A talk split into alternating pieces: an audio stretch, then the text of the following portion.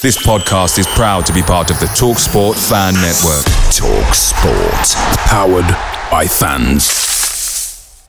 The TalkSport Fan Network is proudly supported by McDelivery, bringing you the food you love. McDelivery brings a top tier lineup of food right to your door. No matter the result, you'll always be winning with McDelivery. Order now on the McDonald's app and you'll get rewards points delivered too. So that ordering today means some tasty rewards for tomorrow. Only via app at participating restaurants. 18 plus rewards registration required. Points only on menu items, delivery fee and terms apply. See mcdonalds.com. This is the 60 second Spurs news update. Italian journalist and transfer expert Fabrizio Romano has just stated that contact between Tottenham and Barcelona for Ansu Fati continue. Spurs are still working on the Brennan Johnson deal, waiting for final decision.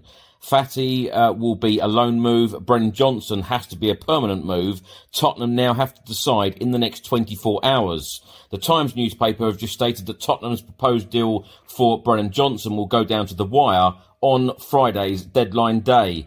Uh, Spurs will step up their interest in Conor Gallagher if Pierre-Emile leaves the club in the near future. Mundo Deportivo in Spain have stated uh, that Ansu Fati has already uh, chosen to join at Tottenham Hotspur. Sky Sports have just stated that Spurs remain interested in PSV Eindhoven winger Johan Bakayoko. Various reports have stated that Tanganga's move to Torino is off because the Italian club and Tottenham Hotspur could not agree a transfer fee. And Sky Germany have just reported that Eric Dier is not Bayern Munich's first choice, but a deal isn't off the table just yet.